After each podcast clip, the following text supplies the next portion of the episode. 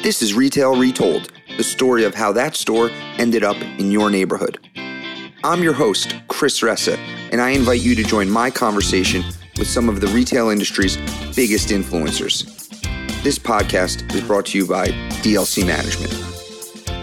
When most customers don't want to answer their phones, how are retailers supposed to stay connected?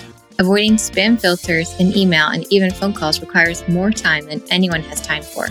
So, how do local businesses break through when the phone stops ringing? The answer is to use mobile phones differently by driving sales and appointments through text messaging. Join host of Retail Retold, Chris Ressa, with marketing and CX expert Jay Baer and Logan Wooden from Podium on January 13th to learn how you can drive retail sales with text messaging. Sign up today at bit.ly backslash podium retail to learn how to create your most effective customer messaging strategy yet. That's bit.ly backslash podium retail to join us January 13th.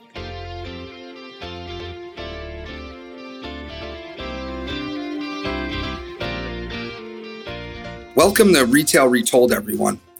Today I'm joined by Mark Cohen. Mark is a professor of retail at Columbia University. He's been in the retail industry for over 30 years. He's had many C suite jobs at many of the retail brands we all know. I'm excited for him to be here. Welcome to the show, Mark. Nice to be with you. I love talking to retail experts during this time of year, Mark. So I'm excited to hear. Okay, Mark, why don't you tell us a little bit about who you are and what you did and how you got to where you are now? Well, I grew up in New York City. I was a math science uh, Sputnik inspired kid. Um, I went to Columbia University's uh, engineering school. I have a, a bachelor's degree in electrical engineering. Uh, I jumped into business school uh, more or less to avoid the uh, the aftermath of the Vietnam War because the draft was still on. Um, I got into retailing entirely by accident. Uh, had no interest in retailing, no knowledge of retailing, no cognition of retailing as a business. Um, I became a, a, a, trainee at A&S's uh, famed executive squad in uh, in the fall of 1971. Uh, took the position just to bide my time while I interviewed at IBM and Grumman and people like that. Uh, I got hooked. Uh, 35 years later, I joined, rejoined Columbia University as uh, now the director of retail studies and an adjunct professor uh, teaching a variety of retailing courses. Um, I worked for A&S for seven years. I was a men's furnishings buyer. I went out to the Gap as a general manager, uh, running a business called Logo, which was kind of a forerunner for Banana Republic. Uh, then back to New York uh, in a more conventional role as a VP menswear at Lord and Taylor.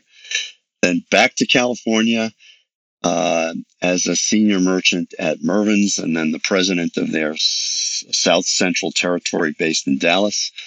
Uh, then I moved um, uh, uh back to Federated.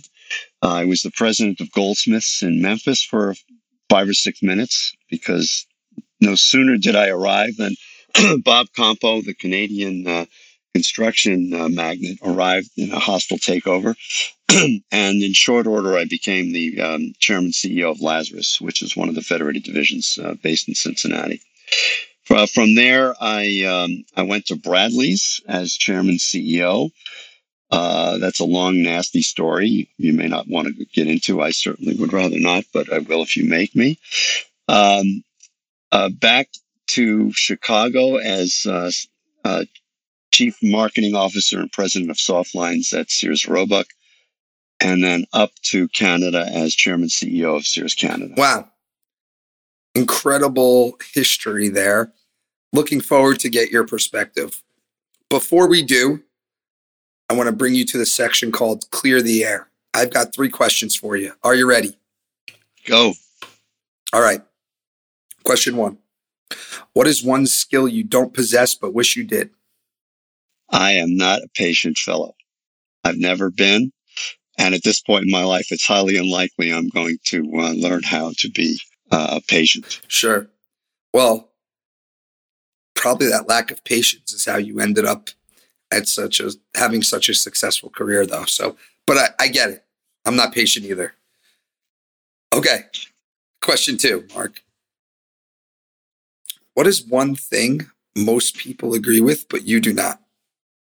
Well, I would say many people feel that Amazon's uh, growth should be curtailed, that Amazon should be reined in in some way, shape, or form. And I definitely disagree with that.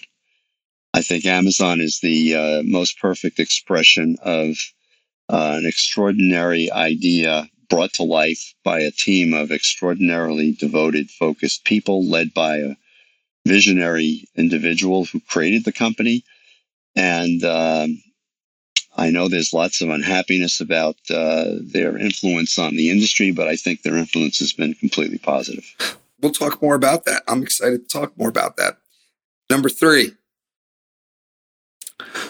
When is the last time you tried something for the first time? Well, this is going to be this is going to sound very odd, but I'm originally a gearhead. So the last thing I tried to take on uh, occurred a week ago when I attempted to find the source of a leak under my BMW that my dealer claims doesn't exist.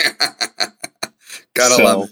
So, so there I am, uh, lying on my back, crawling underneath uh, this car, uh, trying to figure out what I know is is is is there. Uh, and uh, by the way, I've not been successful, but I will eventually figure this out. Okay. So you're you're not leaning toward that he's right that there is no leak. Well, they they insinuated it might be in my imagination, but but not the case. okay. All right. Well, that's great. I hope you find it uh, before it gets too cold right. out there. All right. So you said something interesting. And there's a lot of reasons I found it interesting. You said that uh, you talked about Amazon and why they're great for retail. Why don't you expand on that a little bit? Because I found that really interesting. Well, obviously, Amazon opened up a uh, a marketplace that didn't exist prior to uh, uh, Bezos creating his company, which is the, uh, the, the, the genre we now know as e-commerce. Um, he not only created it as a portal for customers, but he created a tremendous series of technologies that made it increasingly um, attractive, efficient, and secure. Um, I remember sitting in a room with some uh, exalted masters of the universe who I worked for or was associated with, uh, who said in one case, nobody will ever um, uh, uh, adopt this e commerce internet thing no one will ever buy more than a book or a CD or a DVD because, after all, who's going to trust someone with their credit card? To which I replied, um, uh, somewhat politely, well, that's a pretty stupid comment. Uh, every time you go to a restaurant, you give someone access to your credit card. So why wouldn't someone be willing to do that uh, with a retailer via this newfound uh, marketplace? So I, am I'm, I'm a big fan of what Amazon has done, and they've turned the world on its on its side in that regard. You know, they've created they've they've created a disruption that is that is very much akin to the kind of disruption disruption that the Great American Shopping Mall created when it uh, shut down um, traditional retail in hundreds of U.S. cities. Yeah. So one of the places I go is it all depends on how you keep score. So you come from the retail world, right? And if you take away AWS, well, for years, Amazon made no money, and there's still a lot out there, like just on their retailing. Do they actually profit? And so I go like, yeah, some of their innovations are great, but if they can't profit from it, is it really that cool? And because because most, right, most of the retailers that are public, physical, are profitable. And let me tell you, no matter what innovation they do, no matter what, if they lose money, it's not that cool. So I, I, I so I think to me, if Amazon had like 20% margins on their physical on selling products and they did all this, to me that would be okay, I got it. But to do what they're doing, I I I I guess I go to the point where sure I can spend a lot of money in R&D too. Now, am I as smart as the, the people behind that? Probably not. But I, agree, they disrupted the, the world, no doubt. They've made other retailers better, thank God. Right? They've made other retailers really look at themselves and change things, help the consumer. It's great to do things that are impactful to the consumer in the industry. But if you do it at a loss or break even, I don't know. What do you think of that? Well, th- that's the basis of disagreement I have with folks who are are hostile toward Amazon's presence. You, I'm not hostile. I, I, I I'm, a, I'm a consumer. I use Amazon. Okay, hostile, you, so. you've got to know that AWS is an outgrowth of the enormous investment that Amazon made at the very outset in technology. And as they invested in hundreds of millions of dollars a year in their platform and their platform capacity, they began, and I know this because of an involvement I had between Sears Canada and Amazon back in the early 2000s. Uh, they, they, they confronted the fact that the, the decision they made to invest for the future created an opportunity for them to monetize the capacity they were creating for themselves. And by the way, this is when uh, the street was critical of Amazon losing money, and Be- Bezos was out there publicly saying, "Hey, if you don't like what we're doing, don't buy the stock." You know, it's cool, but we're not going to manage the, bus- the business the way you think we should. We're going to manage it the way we think we should. And he had enough growth in top line and free cash flow not to have to kowtow or listen to or be beholden to the views of the street. Now, now take take AWS. So so it was a a nascent capacity that they considered monetizing and have done a brilliant job doing just that. It's very much a part of the fabric of Amazon. It's not as distinctly separate a business as people uh, think it might be. But having said all that, they have been investing billions of dollars in growth. They have kept their prices at rock bottom levels. They have been um, investing in facilities all around the world. They created the um, two day shipping Prime subscription model, which they hived off of Costco's successful subscription model. And now one day and same day shipping, and they've turned the industry inside out in that regard. These were all forward investments costing billions of dollars, fueled by the success of AWS. Now, as far as their retail profitability goes, I don't know how many millions of units Amazon ships every hour in every day in every week of the year. It's an enormous number. I'm sure their their unit uh, transaction volumes are in the billions. If Amazon raised their prices on everything they shipped by 5, 10, or 15 cents, which would be more or less invisible to customers, they would instantly be profitable on the retail side of the business. But they choose not to do that. They choose not to do that because they are still on a growth path that suggests that uh, from a competitor's point of view, your margin is my competitor is my opportunity. And so I don't I don't hold against them that they created this profit machine called AWS because it's the fuel that that uh, keeps their boilers going, and they have tremendous capacity to modulate their financial behavior. They could stop opening distribution centers. They could stop investing in forward technology. Now, one other thing I'll say, uh, AWS was a was a reach into the future that has turned out to be an enormous success. I think Amazon Go is the next driver of Amazon revenue. I think once they fully perfect that touchless, frictionless transaction capability, they're going to sell that to the world just the same way they sell cloud services. And they'll use that revenue to continue to expand their portfolio of products, which is just staggering. I think it's probably fair to say they offer a, what a billion SKUs on their sites. Um, uh, just just staggering in terms of their breath. Yeah, no, I. So nothing you've said, I actually disagree with. I, I don't disagree with anything you said, right? Like the one thing I would ask is today, just on their retail, I, I don't know recently, but in the last quarter or two, on just their retail, I don't know if they report it this way anymore. Are they profitable just on their retail today?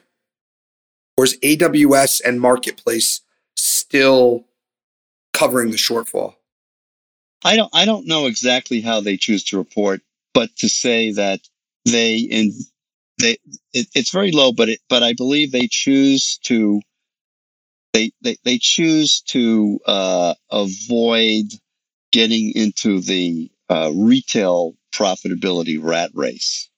They long ago have suggested we're running the business for its opportunity to grow, and we're using vehicles within uh, our portfolio to enable us to do that. We don't have to borrow money. We don't have to issue stock. We don't have to ask anybody's permission. So, so between uh, AWS, their venture into entertainment and advertising, their little reported uh, expansion on B2B, um, which is which is an a form of retail, but but retail uh, transactions done with business. Um, they just continue to be the juggernaut they've been for over 20 years. You know, and now now uh, they've even ventured forth into um, pharmaceuticals, something which I think has scared the daylights out of uh, uh, Walgreen Boots and CVS. Uh, because because Amazon has the capacity to disintermediate that business if they choose to, and I think they they're on their way. Got it. Now, you said I you think this is good, and I'm not saying it isn't good, but you think this is good for the retail ecosphere. Why do you say that? I, I think there's an enormous number of retail enterprises that have been operating on fumes for many years, that have been uh, uh, that have been operating in last man standing strategies by consolidating their uh, rolling up their competition, uh, that have been abusing customers because they could, and and think of the fact that pre-internet, most customers had to shop in a physical store uh, there were some catalog customers, but not very many. And if they were a suburban customer, their physical store resided in a shopping mall within, you know, five to 10 miles of where they lived. And that shopping mall might have been a shiny penny or it might have been a B or C also ran. They would have been consigned to having to shop in a crappy Macy's that hadn't seen a can of paint in 30 years, that was poorly inventoried and poorly staffed. And they put up with it because they more or less didn't have a lot of choices. And along comes e-commerce and suddenly the handcuffs are gone. The tethers are cut. The customer can browse and consider and now transact literally anywhere in the world. And, and Amazon has been the, the, the agent that has created that freedom. And what it has done is, is it has forced the legacy business to either step up or get off, get pushed off to the side. It's forced them to step up with regard to their ability to service customers, to, to revisit the integrity of their assortments and their pricing, and to um, uh, consider the, the age old value for real of customer service. You know, customer service used to be the watchword of the department store industry. Um, it went by the boards as the bean counters whittled away that expense line. Here's Amazon doing, you know, hundreds of billions of dollars and delivering customer service, which in my view is world class. So I think Amazon is forced the retail industry worldwide to to uh, face the fact that they can't trade on historical momentum. They have to earn their stripes every day in the face of someone who, in some cases, just does a better job than they do. That's fair. I, I, I that's fair. I think they come at it from a. I, I think that's fair, and I think, I think there's a lot of retailers that have now not only stepped up but improved so significantly with the uh, the emergence of e-commerce. Anyway, uh, but I think I I've owned some of those J.C. Penney's with paint that hasn't been touched up in 30 years that you referenced, so I know it all too well. Um, the days of just bracket high and let it fly, you know, you need to do more than that. So I want to get your take. So we've talked a lot about Amazon specifically, but what do you think of the future of the physical store? Are you know, still today, you know, 85, 86% of all retail sales are done at a store, um, which I think is fascinating coming from a place where people weren't allowed to go to stores. So I still think I think it's pretty fascinating statistic. I'm sure you know that. What what do you and and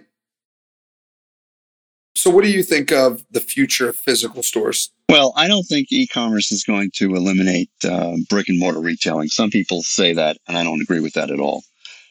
I don't know what the, the, the, the, the balance point will be over the next few years between e-commerce and, and um, physical retail. It will depend enormously, uh, but it will, it will be dependent upon category.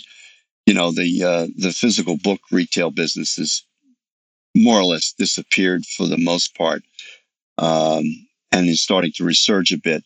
I think people will always want to touch, feel, try on, sample, and experience things in a physical setting. So I, I don't sign up for the fact that physical retail is going to disappear.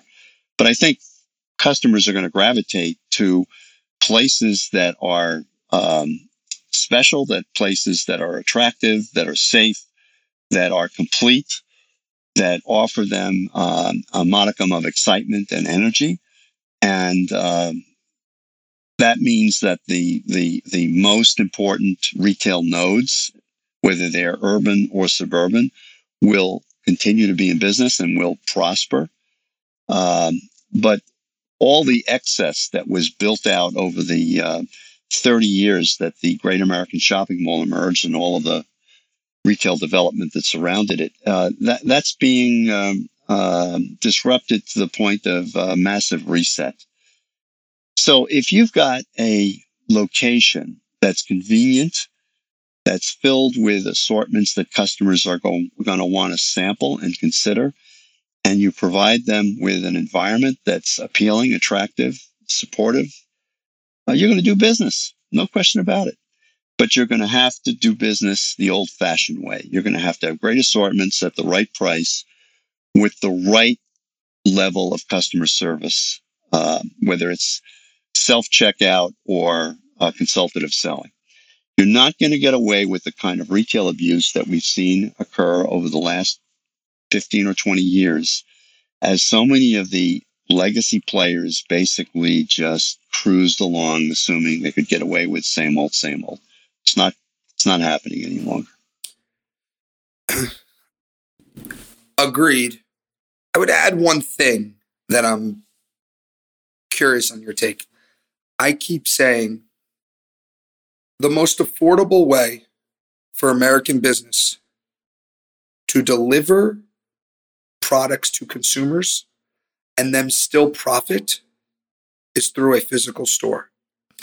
And Today, it's clear as soon as you get to some scale, you could just look at Warby Parker's numbers that they just went public. The store is more profitable channel than e-commerce and with customer acquisition costs, reverse logistics.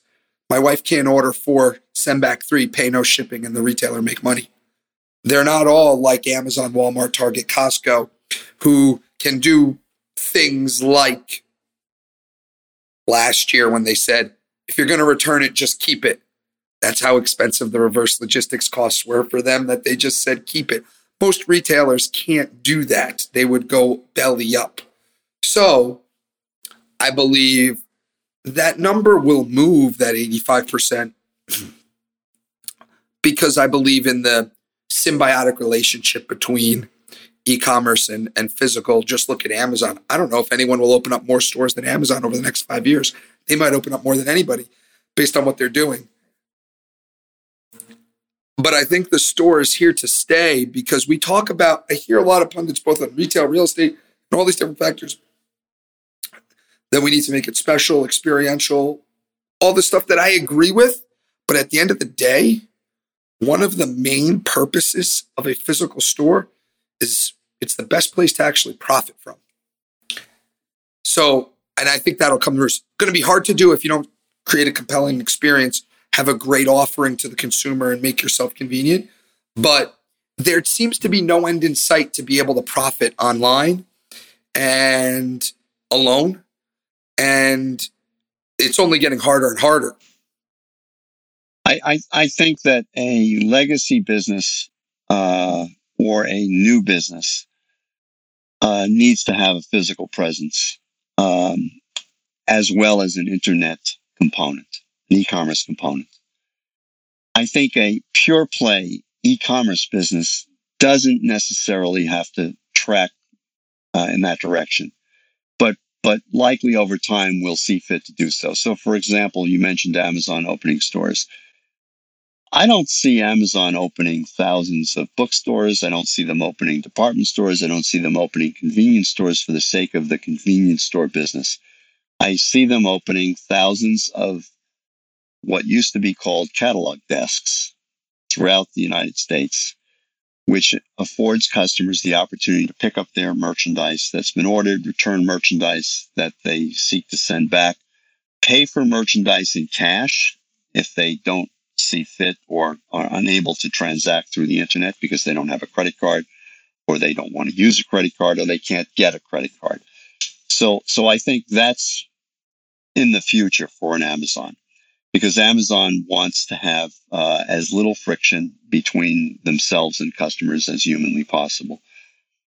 I agree with you that uh, there's a place for physical retail, and it's and it's a it's it's an elemental place.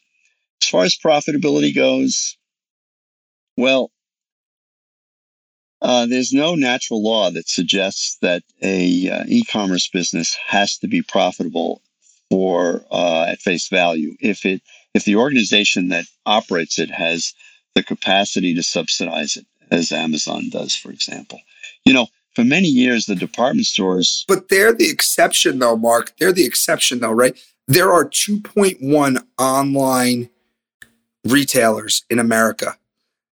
The top the top 10 e-commerce businesses, Amazon, Walmart, Target, uh, Costco, they eat up 65% of the market share. So you have 1.999 million uh, fighting for a small pie that do not have the balance sheets of Amazon or Walmart or Target who have these massive e-commerce businesses.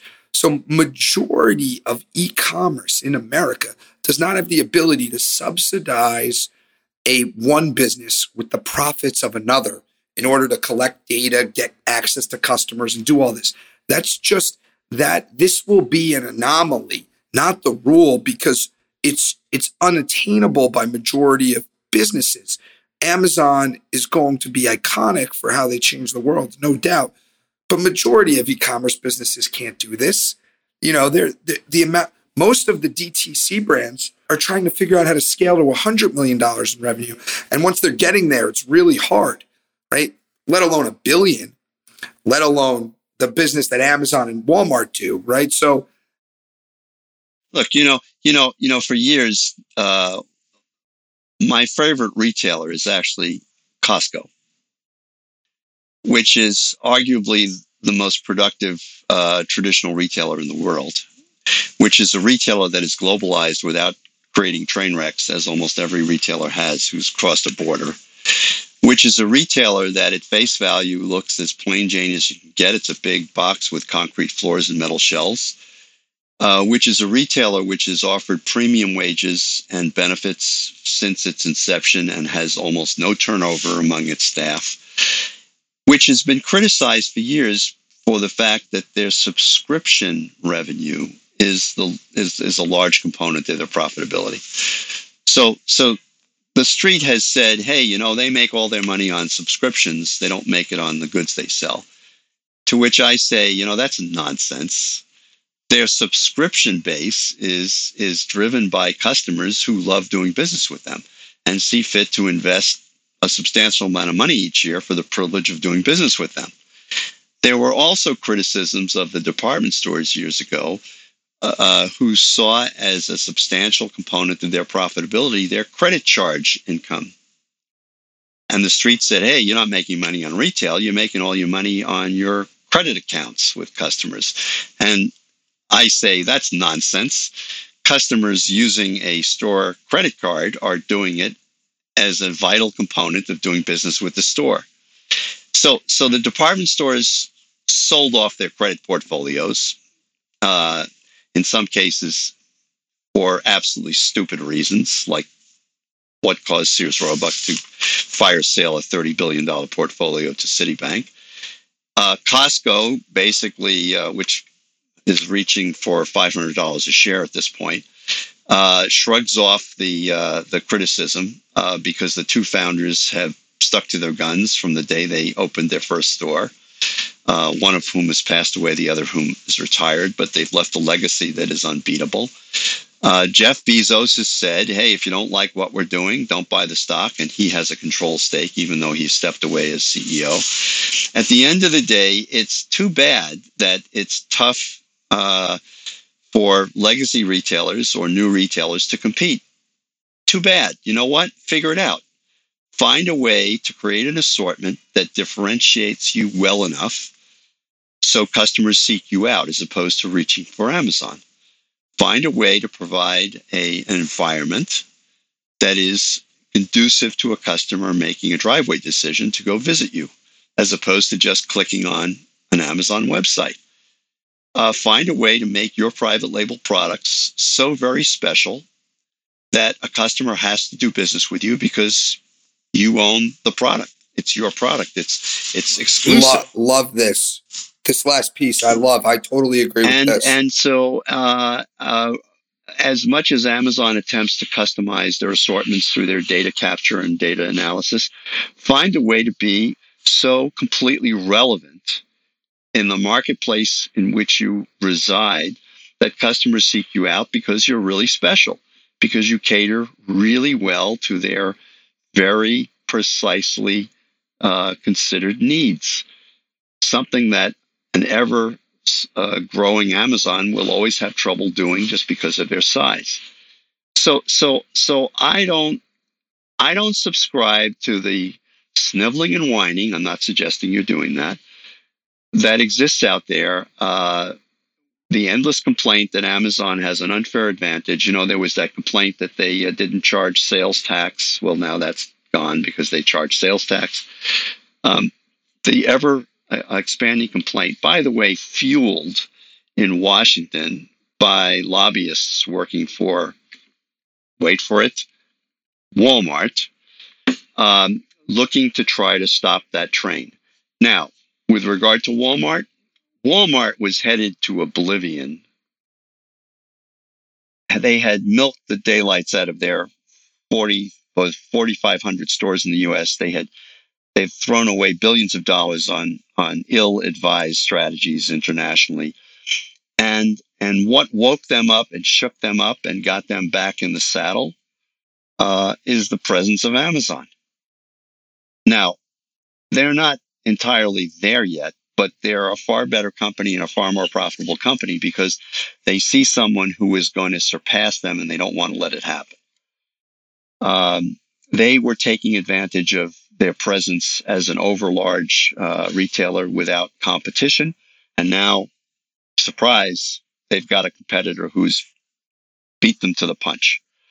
So, so I think um, retailing is the ultimate uh, competitive uh, arena, and um, barring uh, breaking the law or disabusing customers or tr- treating customers badly, retailers should be allowed to continue to grow and be as successful as they can be without uh, regard to political intervention or uh, or other intervention. Something of which we're starting to see uh, um, a call to action for. Okay. Well, Mark, this was great. If you want next time, we can we share your Bradlees war story? Next time, please. Okay. Appreciate the insights. Really, really unique perspective. I want to bring us to the last part of the show. Call it retail wisdom, but you have a lot. Are you ready? Question one What extinct retailer do you wish would come back from the dead? Well, I wish uh, I wish we could turn the clock back uh, and and uh, breathe life into Sears Roebuck circa 2000, which was the best year in their history. And in a, in a similar sense, I wish we could uh, turn the clock back and breathe new life into Sears Canada circa 2004, which was a year of enormous recovery in the life of Sears Canada. Two businesses that were iconic. Uh, in the case of Sears Roebuck, they were the largest retailer in the world uh, up until the early 1980s. And they were the Amazon of their day in the beginning of the 20th century and could very easily be of Amazon's size and importance today had they not been run into the ground by a, uh, a group of uh, village idiots. So, do you mind if we stay there for a second before we move on to my last two questions? So, you were the CEO of Sears Canada during the time period which you're talking about. What were you trying to do that, as you call them, the village idiots, wouldn't let you do? Sears Roebuck went through a leadership change in 2000. Sears Roebuck, by the way, was the 51% shareholder of Sears Canada. Sears Roebuck went through a leadership change when Arthur Martinez retired in 2000, which was the best year in Sears history. Um, his replacement spent five years frittering away the opportunity he had to run the business. Fire sailed his $30 billion credit portfolio because his credit organization had train wrecked the business. Um, invited Eddie Lampert into the tent as an investor, handed Eddie Lampert the keys as a last gasp uh, uh, attempt to cash out.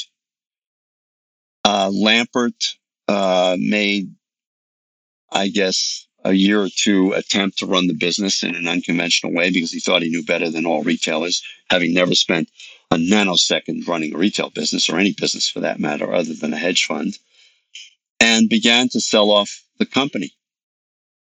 And began to influence the behavior of the company for his own benefit and and uh, treated the company as his own private ATM machine.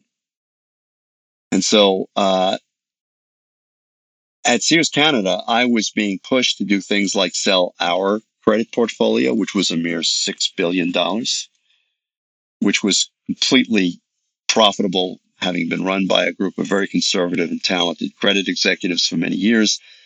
And I refused to do it.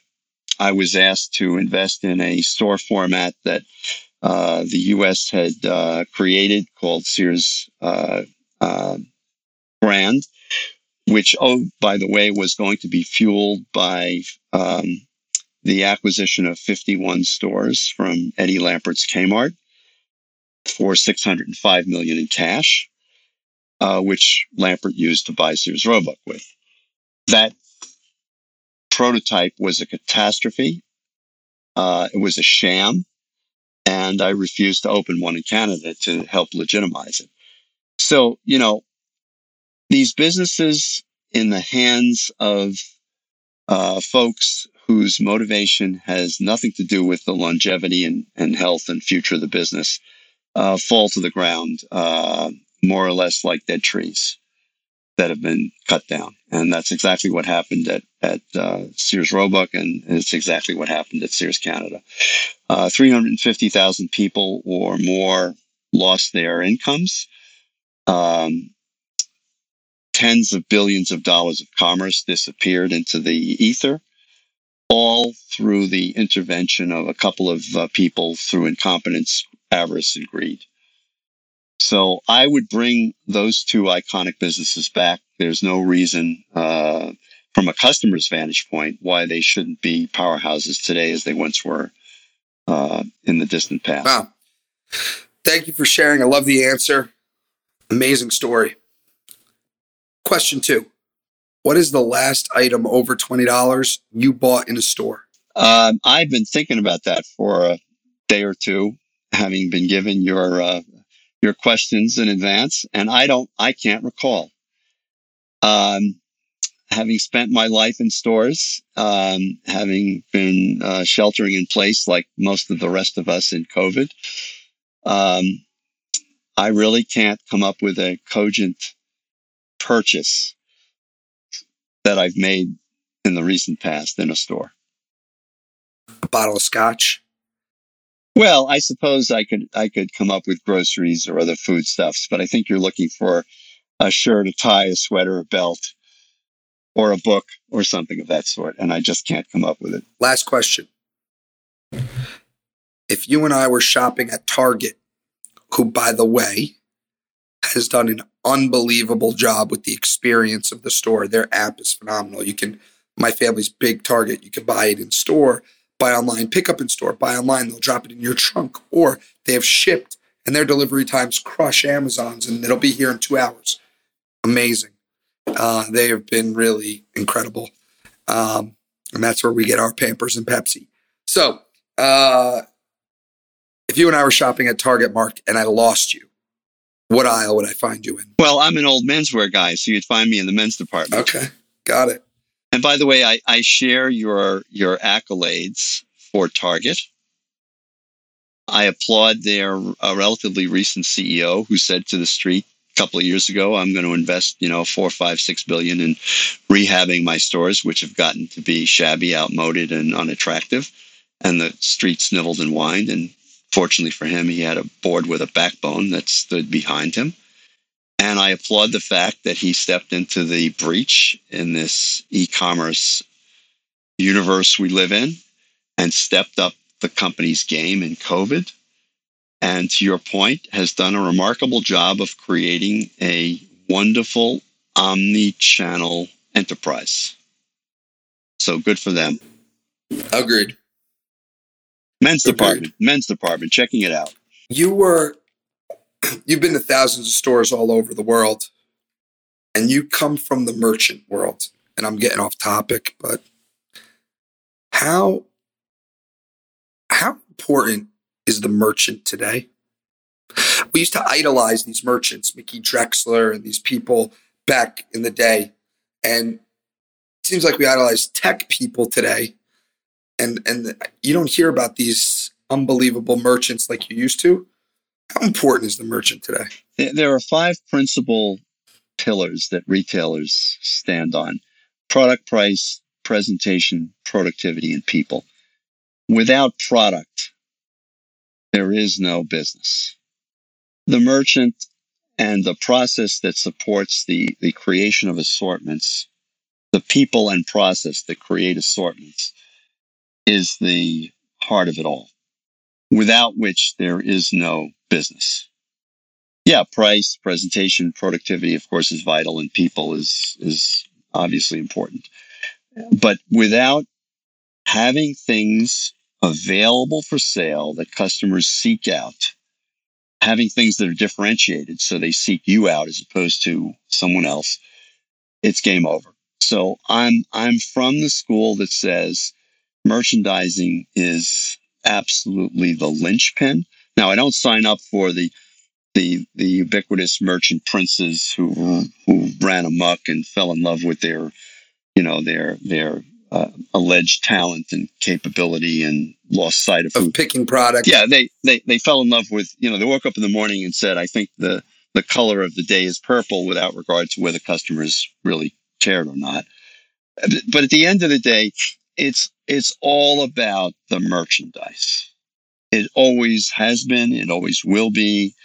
And unfortunately, there's been less focus on the creation of assortments through the efforts of merchants uh, today than in the past. Technology is certainly there to aid and abet the creation of product and assortments. Um, technology tools have stepped up, but the creative element is is uh, definitely um, under under fire, and that's a shame. Okay, Mark, this was terrific.